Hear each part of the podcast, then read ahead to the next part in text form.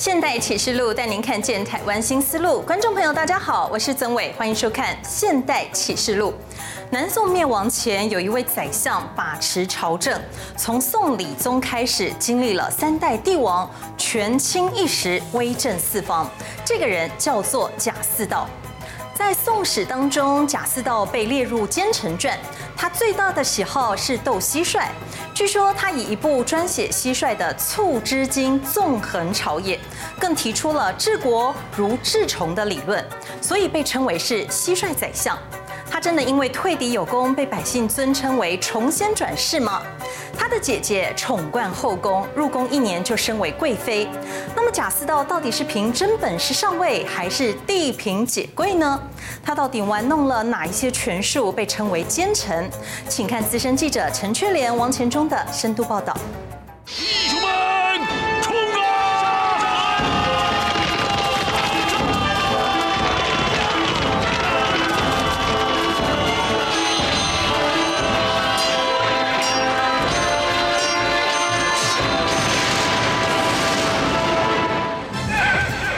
铁骑来势汹汹。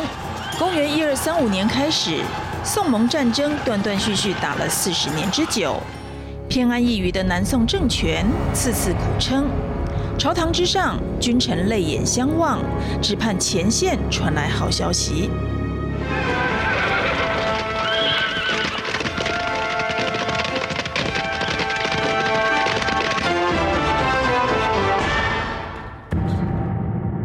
历史剧中，宋理宗派自己的弟弟福王出使和谈，没想到盟军将领竟然提出斗蟋蟀来下注。本帅告诉你，我要是斗输了，愿退兵十五里作对。元帅这个话，本帅再给你说一遍，本帅要是斗输了，一夜之内愿退兵十五里，不，再添五里。来自天寒地冻的北国将士挑战擅长斗蟋蟀的南宋皇族，究竟谁胜谁负呢？大马脸，黑骏马，福王沉着以对，上演一场斗蟋蟀退盟军的戏码。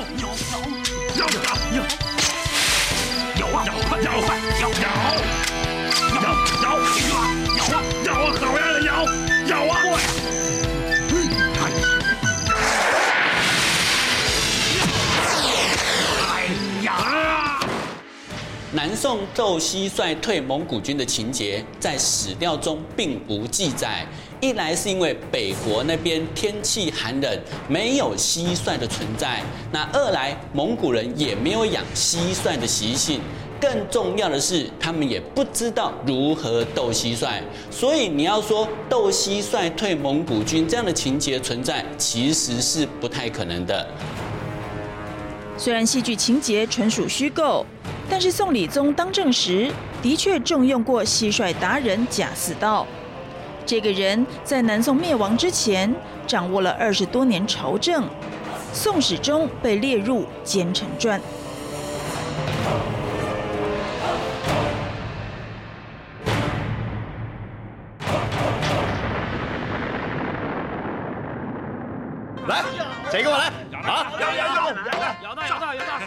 来啊！来！我全押上。来！不学无术的贾似道，从小就以斗蟋蟀为乐，还会赌钱。正所谓十赌九输，输急了就口不择言。民女贾玉华，父不在从父，父不在从兄，父兄不在，礼从其弟。其弟贾似道愿将其姐贾玉华压制重赏。哎呦，价银二百两。妈呀！怎么了？啊？你姐姐是贵妃娘娘，你姐夫是当今圣上，啊、你连他们也敢要，你不耍我吗？不玩了，玩不行！给我听着，今天我把银子放这儿，必须得斗。我贾世道说话算话，我输了咱们进宫领人，不斗不行，听见没有？贾似道是宋理宗的宠妃贾贵妃，她的弟弟，在南宋嘉定六年，也就是西元一二一三年的时候出生。那因为其实他是父亲的小妾所生，所以被他的嫡母所不容。于是他的母亲胡氏最后被迫改嫁给了一个石匠。而在他十一岁那年，父亲死了，也就没有人管教的他，成为了无所事事、到处游荡的地痞无赖。不过，宋朝的恩蒙制度给他带来福祉。所谓的恩蒙，就是官宦人家后世子孙可以继承官位，责备后世。贾似道因此获得一个管理粮仓的小官儿。成年后当了小官，有了固定俸禄，生活无后顾之忧。他更把全副精神拿来抓蟋蟀、养蟋蟀。他也真有天分。几年下来，练就了一身听声辨虫的好功夫。这是我小王爷花了三万两白银从一个老道士手里买来的。啊，开开眼！啊！小王爷，那贾某眼福。哎，可以，可以，来看看。哇，哇，千年一遇的马蜂皇吧。蟋蟀还没有斗输赢，先看其外貌，如金丝蛾、墨红牙、琵琶刺，都是赌徒眼中的极品。清代金文景也写了一本《出资经》，中写道：乌青身，旧色如墨，腿脚斑里肉带黑，前络细长血色红，交锋一口黄金得，说的是牙红的蟋蟀，所向无敌。火眼金睛的贾似道马上点出小王爷的蟋蟀有问题。王爷，您那个是条甲虫，你那个才是甲虫呢！这活蹦乱跳的，怎么是甲虫了呢？小王爷，小的姓贾没错，可这副虫眼是真的。您这虫呢，也是真的。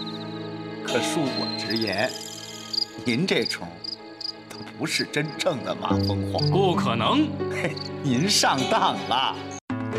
眼看小王爷半信半疑的样子，贾似道将棉花蘸上清水，一擦拭虫体，马上掉了颜色。已经，你看这黄啊，这颜色都掉下来了，你看这果然是假的。佩服佩服，虫神虫仙，真是虫神呐！拿银子，是每人十两，谢谢王爷。在西湖《老人繁盛录》当中有记载到，当时南宋的时候最流行的可以说就是斗蟋蟀了。当时的街头市集上还有提供专门斗蟋蟀的场地，叫做棚头，也就是类似像赛马场这样的斗蟋蟀场。有的商家为了要招揽客人，还会建立一个大厅堂，里面一次可以容纳四五百人，场面是非常的火热。当时一只蟋蟀可以卖到二三十万钱。宋代一本《傅宣杂录》中记载，以万金之资付之一啄，采金输银，动辄万金。这么高的价格，可见当时斗蟋蟀火红程度，并延伸出专以驯养蟋蟀的职人。叫闲汉，贾似道就是这种专养蟋蟀的闲汉，但是他混归混，却不是胸无点墨。二十五岁那年，他参加科考，在历史剧中，他写了一篇论虫的文章，却被考官鄙弃。哎，大人，大人。大人，虫者道啊，穷寇追之方可胜之。这北坡之虫耐寒，现在天凉，向阳之虫不可与之作战。现在不是打蒙军的时候啊，大人啊！满嘴歪理胡言，而鱼顽不改，胸无点墨，游戏青春，真可谓声色犬马，荒谬之极。我跟你说，你是不可造就之徒，给我打！这哎，没想到这篇文章到了宋理宗手中。却认为是绝妙好文。满朝文武争来争去，无非是战与和，和与战，你说烦不烦呢？而贾似道的虫精，一战一和，进退自如，深合朕意啊！贾似道是难得的人才啊！在历史剧中提到贾似道一篇文章《蟋蟀治国论》，赢得皇帝赞赏，后来因此得到重用。不过这部分的情节并非史实，而贾似道精于斗蟋蟀倒是事实无误。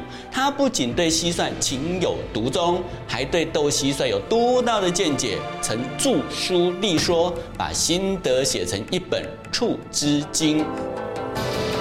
天承运，大宋皇帝诏曰：贾似道所作《蟋蟀经》，文采优美。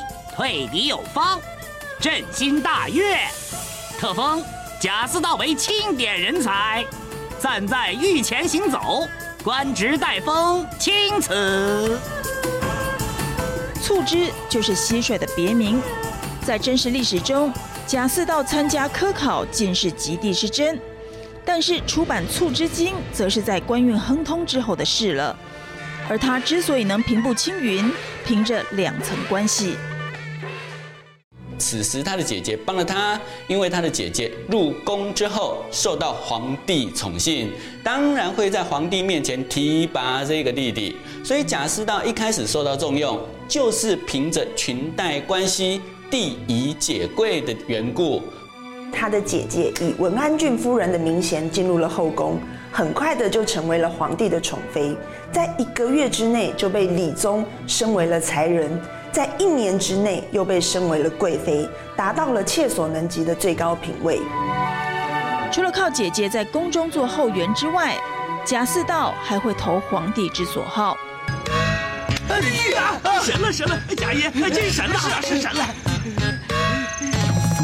用马，无福之人跑断肠。是啊是啊是啊，我玩虫这么多年，这是三十年五十年，不。三百年、五百年见不着的虫中极品呢。当时南宋的词人姜白石，他有一首咏蟋蟀的词当中就有说到，那个时候的人甚至是用二三十万的高价，就为了买一只蟋蟀，甚至后来还用象牙做的罐子来精心的饲养。当时的人呢，迎亲的时候甚至会以区区蟋蟀，或者用蝈蝈，也就是螽斯来作为聘礼的这个现象。可以想见，当时蟋蟀已经不仅仅是娱乐，更是一种身份地位的象征。这只有祥瑞征兆的蟋蟀，当然得献给皇帝。这麒麟凤凰谁见了啊？谁见了？可是飞来凤已经出现了，就在我手里。姐姐，我告诉你，若不将此虫献给皇上，那就是对皇上的大不忠啊！稍有停留也是大不敬。在贾似道的曲意奉承下，宋理宗龙心大悦，每隔几日就要召见贾似道，谈论蟋蟀之道。上次这飞来凤一连鸣叫了五声，是在告诉朕，大宋还有五百年之一。朕当时，这多么高兴！可是那以后呢？他就一声不吭，一动不动。这到底是怎么回事啊？这叫以静制动，有道是三年不鸣，一鸣惊人；三年不飞，一飞冲天。说的便是这飞来凤。南宋君臣爱虫成痴，据说贾似道还亲手打造虫盆，乐此不疲。昔日讲究给蟋蟀住处要用泥盆，不同季节用的泥盆，主要让蟋蟀够熟悉环境。拍卖最贵的蟋蟀记录是二零一九年。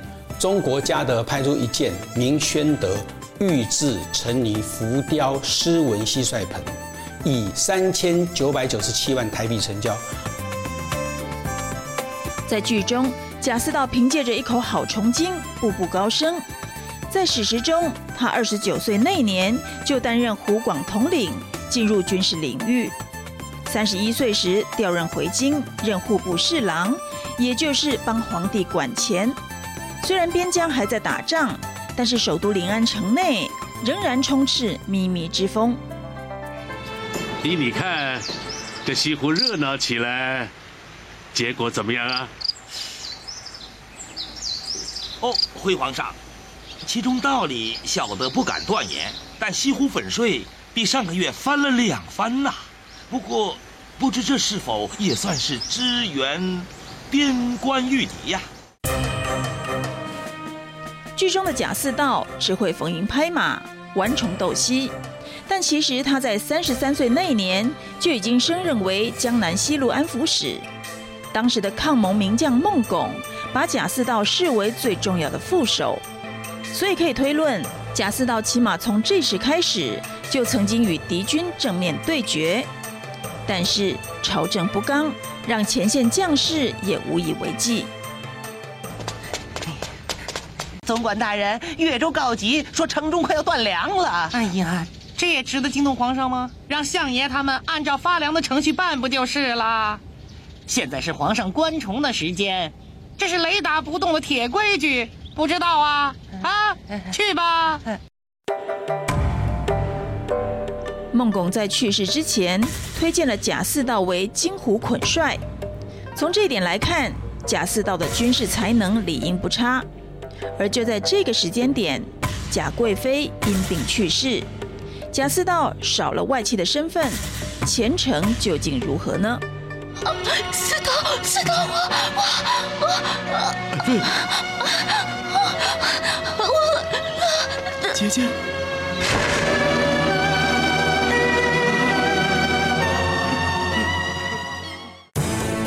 贾飞过世后三年，贾似道一镇两淮，负责护边、屯垦等事务。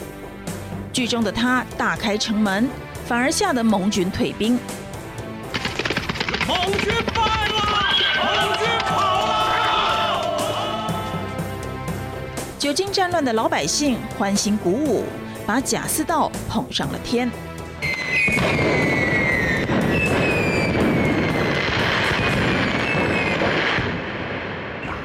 这贾似道啊，嘿，原本就是个。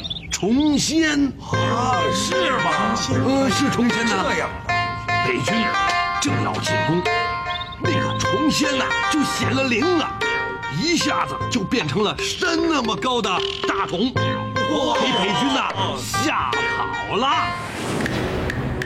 不过，根据《宋史》的记载，贾似道在前线时仍然不改顽虫本性，还要求士兵寻觅好蟋蟀。一路捉虫乐此不疲呀！这带兵的监军知越怎么会是个只会玩虫的白痴无赖？这不是叫我们去送死吗？这个人生死还是小事，这越州一破便是一马平川。蒙军可直破临安，黄不保，大宋难保啊！贾似道斗蟋蟀退蒙古军之后，有了从先从圣的封号，大家推崇他在玩蟋蟀上的成就，纷纷效法，甚至出现一步虫经可抵孙子兵法的说法。不过这些都属民间谣传，是为了反讽贾似道不理朝政。贾似道退敌有方，着移防黄州，再立新功，钦此。一道圣旨。让贾似道移防，这次他招募了一票歌妓到前线，难道有新的退敌妙招吗？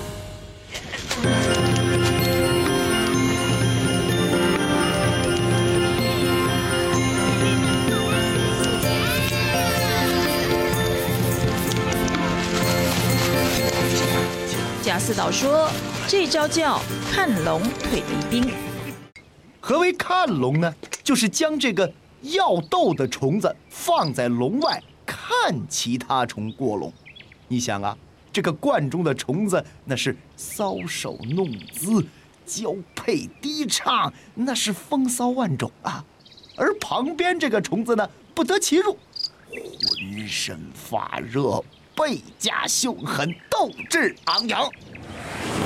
对将士声明说：“斩杀盟军者，以此为赏。”大伙儿听的是士气大振啊！而宋军营中的夜夜笙歌也传到盟军那儿，盟军认定这是敌人的欲擒故纵，为了避免落入陷阱之中，干脆退兵。大家呢，要是过江去，抓到了蒙兵，那我们就赏美女伺候，铜钱十串。不止如此，贾似道还派出几支小队扰乱敌军军心。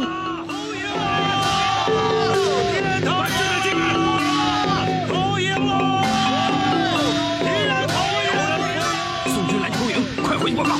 快！这一段故事当然是历史剧中的戏剧效果，在正史上并没有记录到这一件事情。但是退兵是真实有的，可是不是戏剧中杜撰的剧情。宋蒙之间的战果互有胜负，但是南宋朝廷的苟安心态却只想守城而不愿趁势进攻。皇上的意思是，能打退敌兵最好，打不退敌兵，最好别搅了皇上的安生日子。咱大宋的立国之策是以忍为上，以和为高。明白了宋理宗的心理，贾似道一诺无辞。几场战功下来，他一路升官。三十九岁之后的他，就算没有了贵妃姐姐的庇荫，一样飞黄腾达。但是南宋军事既不能振作，财力又日渐枯竭，外交上更没有回旋的空间。开始掌握朝政的贾似道，又会出什么奇招呢？欢迎回来。贾似道虽然被列为一代奸臣，但是他当权时曾经实行公田法，还被誉为是媲美王安石变法的经济成就。到底什么是公田法呢？真的是因为这个制度得罪了权贵阶级吗？一二五九年的鄂州之战，贾似道原本想跟忽必烈谈和，但是合约的内容还没有议定，为什么蒙古军就匆匆撤兵呢？贾似道向宋理宗发出了捷报，说诸路大捷，因此奠定了他在朝堂上的地位。但是为什么他历经了三任皇帝，最后却落得不得好死的下场？请看资深记者陈雀莲、王钱忠的深度报道。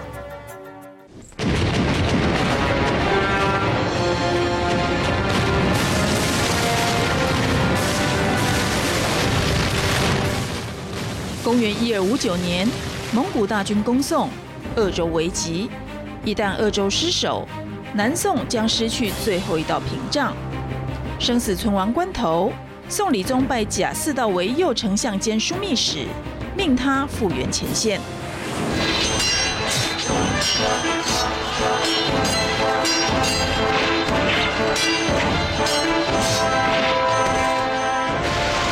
当时。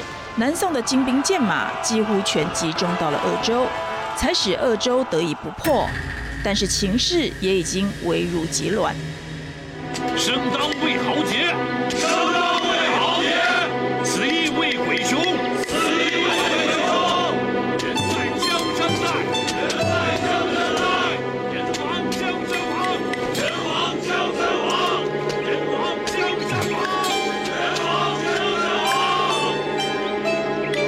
就是虫了，人就是虫了，是虫它就咬架。眼见死伤无数，贾似道开始考虑议和的可能性。本帅现在责成你给对岸送一封信。哈，哎，忽必烈，你怎么给他写信？小声点你。有传言说，一二五九年的时候，贾似道曾经与蒙古人私定了一个秘密协议。我大宋情愿以江南为界，年进贡银绢三十万两，马二十万匹。宋皇于盟主行叔侄之礼，宋人见北人称大爹大娘。贾似道擅自派遣使者向忽必烈请和，允诺割江为界，还愿意进献大量银绢，只是蒙古仍不买单。你回去告诉贾似道，还有你们宋朝的皇帝，忽必烈的大事论现在仍然有效力，让他们审时度势，不要再让生灵涂炭。告诉他们，本帅已与盟主蒙汗约定，三路蒙军即将会师黄州，然后沿江而下，直取临安，统一华夏，指日可待。顺者昌，逆者亡。就在贾似道一筹莫展之际。突然，在黑暗中出现了一盏明灯。原来，蒙哥大汗在进攻四川钓鱼山时突然暴毙，阿里不哥在漠北图谋继承汗位。大帅，大汗来人了，快快迎接。大帅，大臣这身打扮却是为何呀？盟主驾崩了！这下忽必烈急了，因为对他来说，有没有议和根本不重要，韩魏胜过一切。忽必烈马上就要退兵了，因为盟主已经死了。忽必烈急着赶回去争夺王位，此事当真？千真万确。鄂州之战是奠定贾似道无比地位的丰碑。当时蒙古大军南下，贾似道想利用弹劾的方法让蒙古军离去。他向皇帝报告：诸路大捷，恶为时节；惠风肃庆，终设维而复安，实无万世无疆之福。说明自己帮宋朝解围，免于蒙古侵略。忽必烈争韩魏是一件足以改变世界历史进程的大事。也暂时解了南宋之围，但其实真的深入研究之后，就可以发现根本没有这一项密约的存在。贾似道当然是想向蒙古人去谈和，但其实他并没有被接受。蒙古大军之所以会突然撤军，还是因为蒙哥汗在当年八月过世，忽必烈要赶着回去参加选举新的大汗会议，因此绝对不是所谓贾似道的和平提议所促成的退兵。好消息啊！天大的好消息啊！贾爱卿已经将忽必烈赶出越州城八百里之外，杀伤忽必烈的精锐主力万余，缴获马匹粮草无数，而且差点就活捉了忽必烈。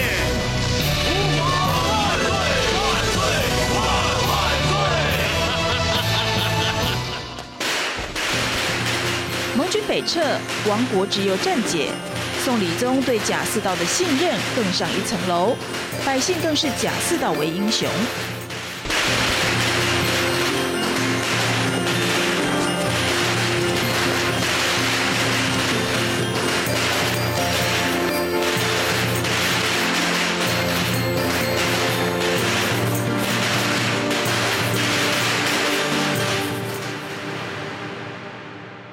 一部《重经》，足顶得上《孙子兵法》了。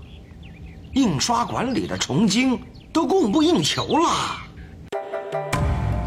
有后世史学家认为，南宋得以苟延残喘，纯粹是因为运气好。贾似道根本是欺上瞒下。但是事实上，忽必烈对于贾似道的评价是很正面的。忽必烈他夸赞贾似道的话，是通过忽必烈身边两位属臣所说出来的。在元史当中有记录到，西线当时说袭攻二的时候，贾似道做木栅环城，一气而成。而这个时候呢，忽必烈看到的时候，就不由得感慨地说出：“吾安得如似道者用之。”也就是说，忽必烈也很希望手下当中有一个像贾似道这样的人才。不可否认的是。贾似道以鄂州大捷作为政治资本，宋理宗更把朝政完全交给了他。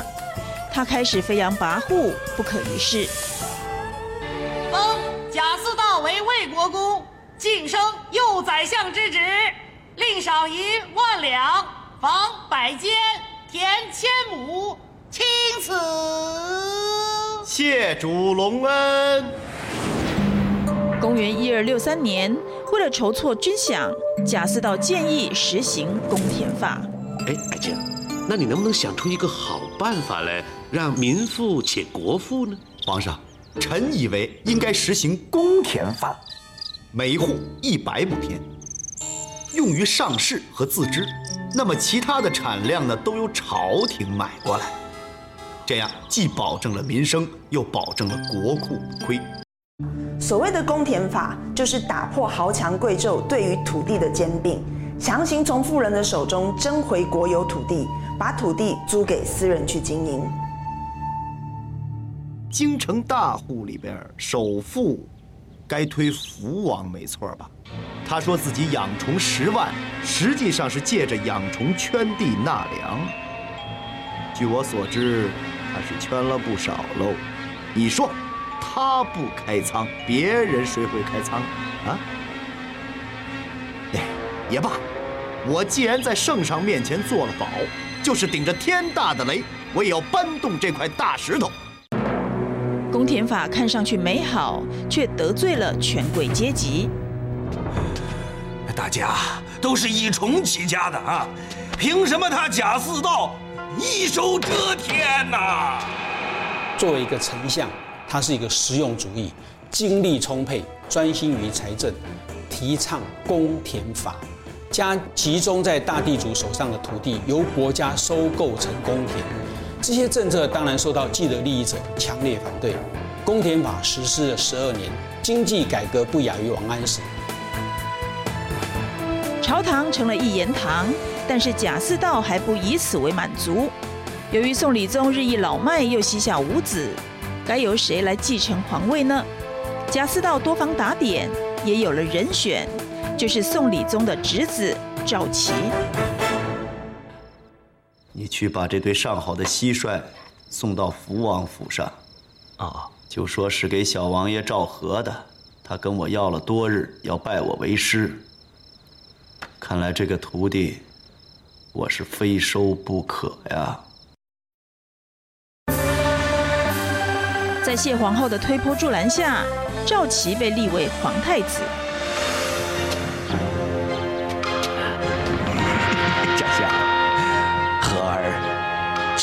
登上太子之位，感谢家相。鼎力相助吧，王爷，民意如此。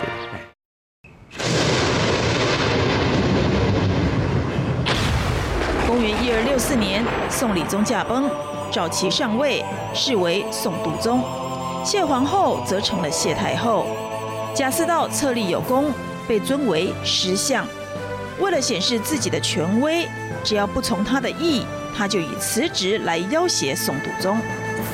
皇上，臣请辞去宰相一职。要辞职？皇上，不能没有假象啊！不能没有假象啊！皇上，不能走啊！没有假相啊！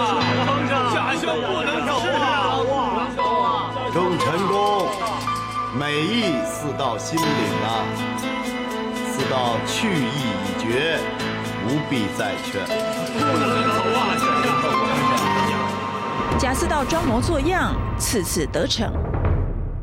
你们要是不把贾宰相劝回来，我这皇帝真的不当了，我真是不当了，我二路蛐蛐去了，我走了。哎，皇上！贾似道成了只手遮天的权臣，有时还要皇帝亲自出马才能请他上朝。主和派的他，还对宋度宗封锁边疆告急的消息，当纸包不住火时，大宋已经危在旦夕。报！皇上，皇上，皇上，北国军队在黄河沿线进犯，向我大宋逼近。这时，由不得贾似道临阵脱逃了。皇上，太后，臣再次请兵，亲自赴襄州，解燃眉之急。嘴上说的好听，但是过惯了好日子的贾似道上了前线，依旧夜夜笙歌。走。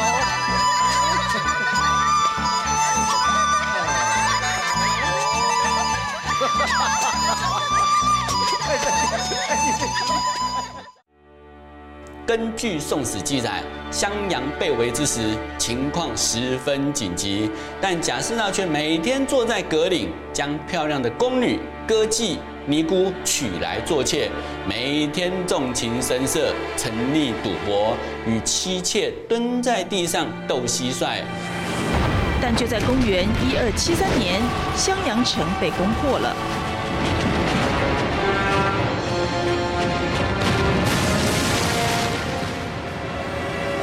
听到敌军逼近，宋度宗吓出病来，之后不思振作，抑郁而亡。公元一二七四年，他三岁的儿子赵显继位，是为宋恭帝。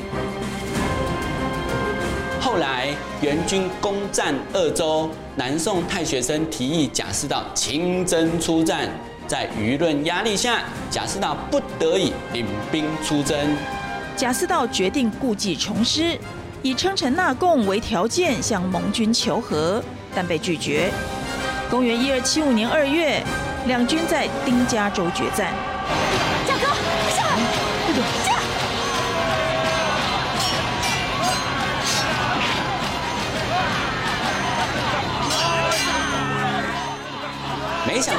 他领导的大军在丁家洲之战先后溃败，贾似道仓皇失措，居然与几个属下搭乘小船弃军而逃。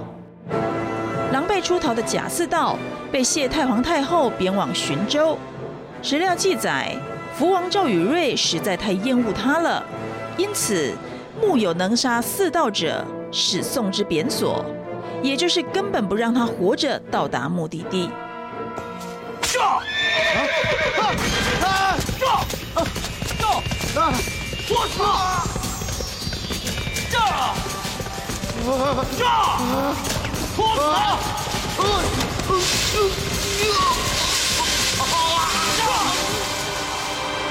据说贾似道曾在途中服冰片轻生未果，最后仍是被监押使臣会稽县尉郑虎臣在厕所中把他给杀了，尸首则不知弃置到哪儿，下落不明。虽然贾似道落了个误国奸臣的形象。但也有后世史学家认为，可能是因为贾似道在土地改革时得罪太多贵族，而这些人投降后在元朝任职，于是修编《宋史》时将他打入奸臣行列，而让他蒙上亡国宰相的不白之冤。欢迎回来。历史上有个爱玩蟋蟀的皇帝，就是明宣宗朱瞻基，他是仁宣之治的主要推手。朱瞻基小时候最讨爷爷朱棣欢心，有谣传朱棣是为了他而造反，这是真的吗？后来朱瞻基烧死了二叔，还沉迷于斗蛐蛐，被人戏称是蟋蟀天子。据说他曾经因为要争蟋蟀，居然逼死了一对夫妻。他在位时创造仁宣之治，但是当时的社会基层是不是暗藏波澜呢？请看资深记者陈雀莲、王前忠的深度报道。咬咬死他！咬死他！咬死他！咬死他！咬死他！咬死他！咬死他！咬死他！咬死他！怎么样？我早就说过我的金眼将军是天下无敌的吧？啊，拿来三百两！给给他，给他，给他，给给给给给！拿去！萧公子，你今天已经输了三千两了，哎，是不是该收手了？投金之赌，赌金甚巨。从唐宋时期开始，斗蟋蟀不再只是小儿间的嬉戏，无论是基层老百姓、王公贵族，甚至是后宫女子，都开盆为戏。公主，我抓了个大的，我看看。哎，上品，一定是只上品。父皇说了，发出这种声音，一定是只难得的上品。快上！上行下效，自古皆然。在中国五千年历史中，就有一个皇帝因为爱斗蟋蟀而出了名。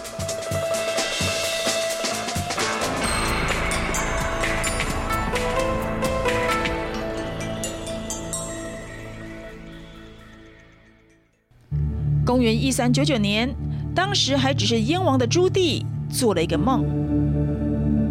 梦到父亲朱元璋将一个大龟赐给他，上头写着“传之子孙，永世其昌”。龟在古代帝王是举行大典时用的玉器，象征权力，所以这个梦境等于是朱元璋要将江山送给他。朱棣醒来之后，仔细思索梦中含义。这个时候，突然有人来报。说是孙子朱瞻基出生了。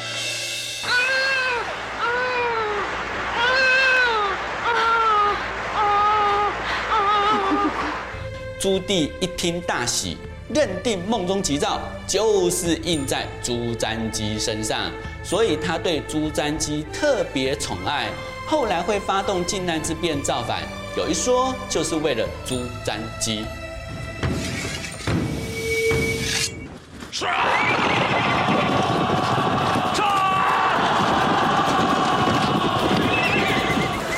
就在朱瞻基出生的同一年，建文帝因为削藩问题激化皇朝内部矛盾，朱棣发动靖难之变。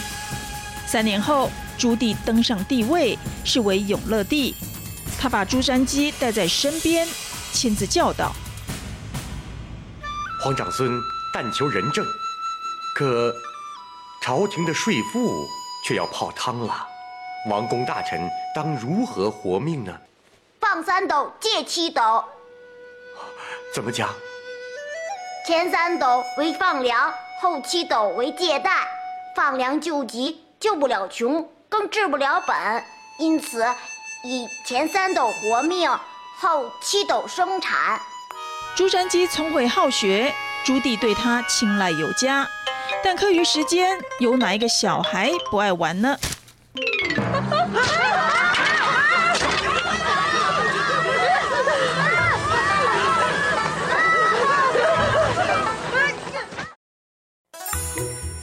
避免朱瞻基在从事危险的娱乐，开始有太监教导他斗蟋蟀。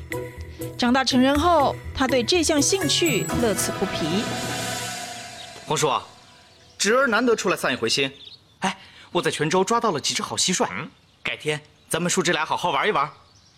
好啊，玩玩就玩玩，难道皇叔还怕输给你不成？嘿，那可不一定，这蟋蟀可不分长幼尊卑啊。那就试试，玩蛐蛐容易，要想玩人，那可就悬了。看似大而化之的朱瞻基，其实胸有丘壑。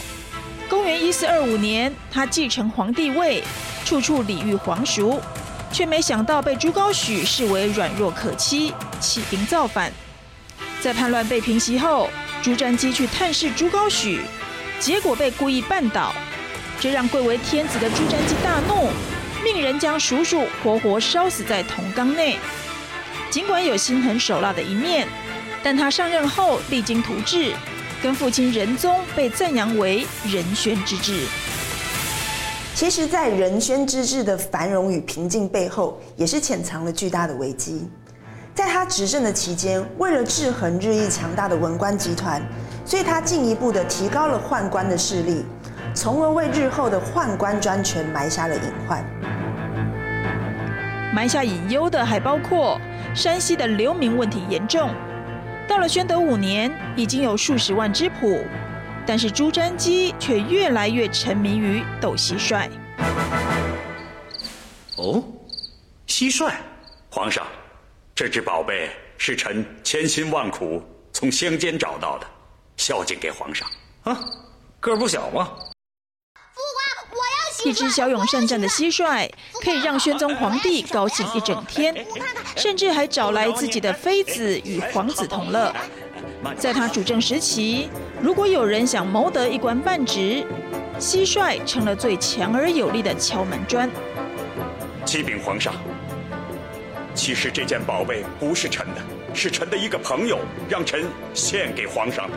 哦，你的这位朋友也是个奇才吧？他叫什么名字？此人名叫徐有贞。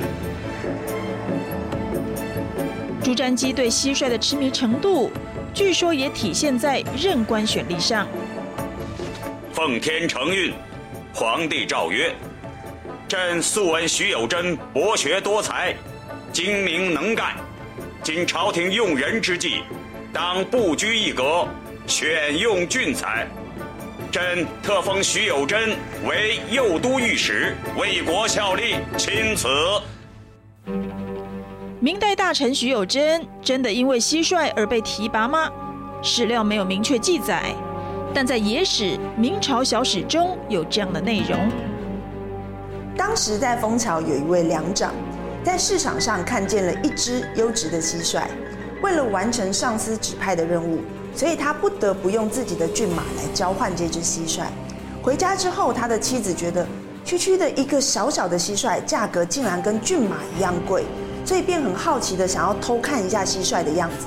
没想到这一打开笼子，那一只蟋蟀就跳了出去，逃的是无影无踪。妻子见他闯下大祸之后，就悬梁自尽了。梁长则是因为既丢失了皇帝的贡品，又遭逢丧妻之痛，也跟着轻生。朱瞻基蟋蟀天子的形象，在文学作品的推波助澜下，声名远播。你就别再玩蛐蛐了，人家在背后都叫你蛐蛐天子了。爱说什么说什么。我命不久矣，就不能玩点自己喜欢的事儿吗？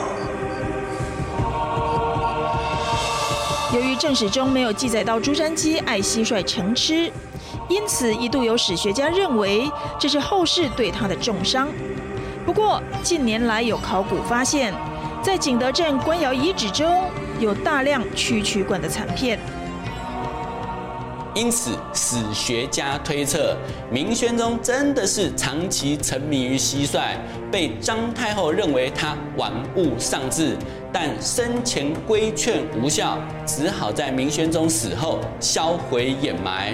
所以，这些蛐蛐罐残片的出土，让真相一下子大白。明宣宗在位只有短短十年，三十七岁就驾崩了。虽然他是仁宣之治的实践者，但是边疆外患与内部的宦官问题都蠢蠢欲动。如果不是因为他英年早逝，恐怕蟋蟀天子不只是蟋蟀天子，还可能背上昏庸的形象。水能载舟，亦能覆舟。拥有嗜好可以解忧，却也可能因此沉迷，无法自拔。感谢您今天的收看，也欢迎观众一起上《现代启示录》的 YouTube 订阅跟分享。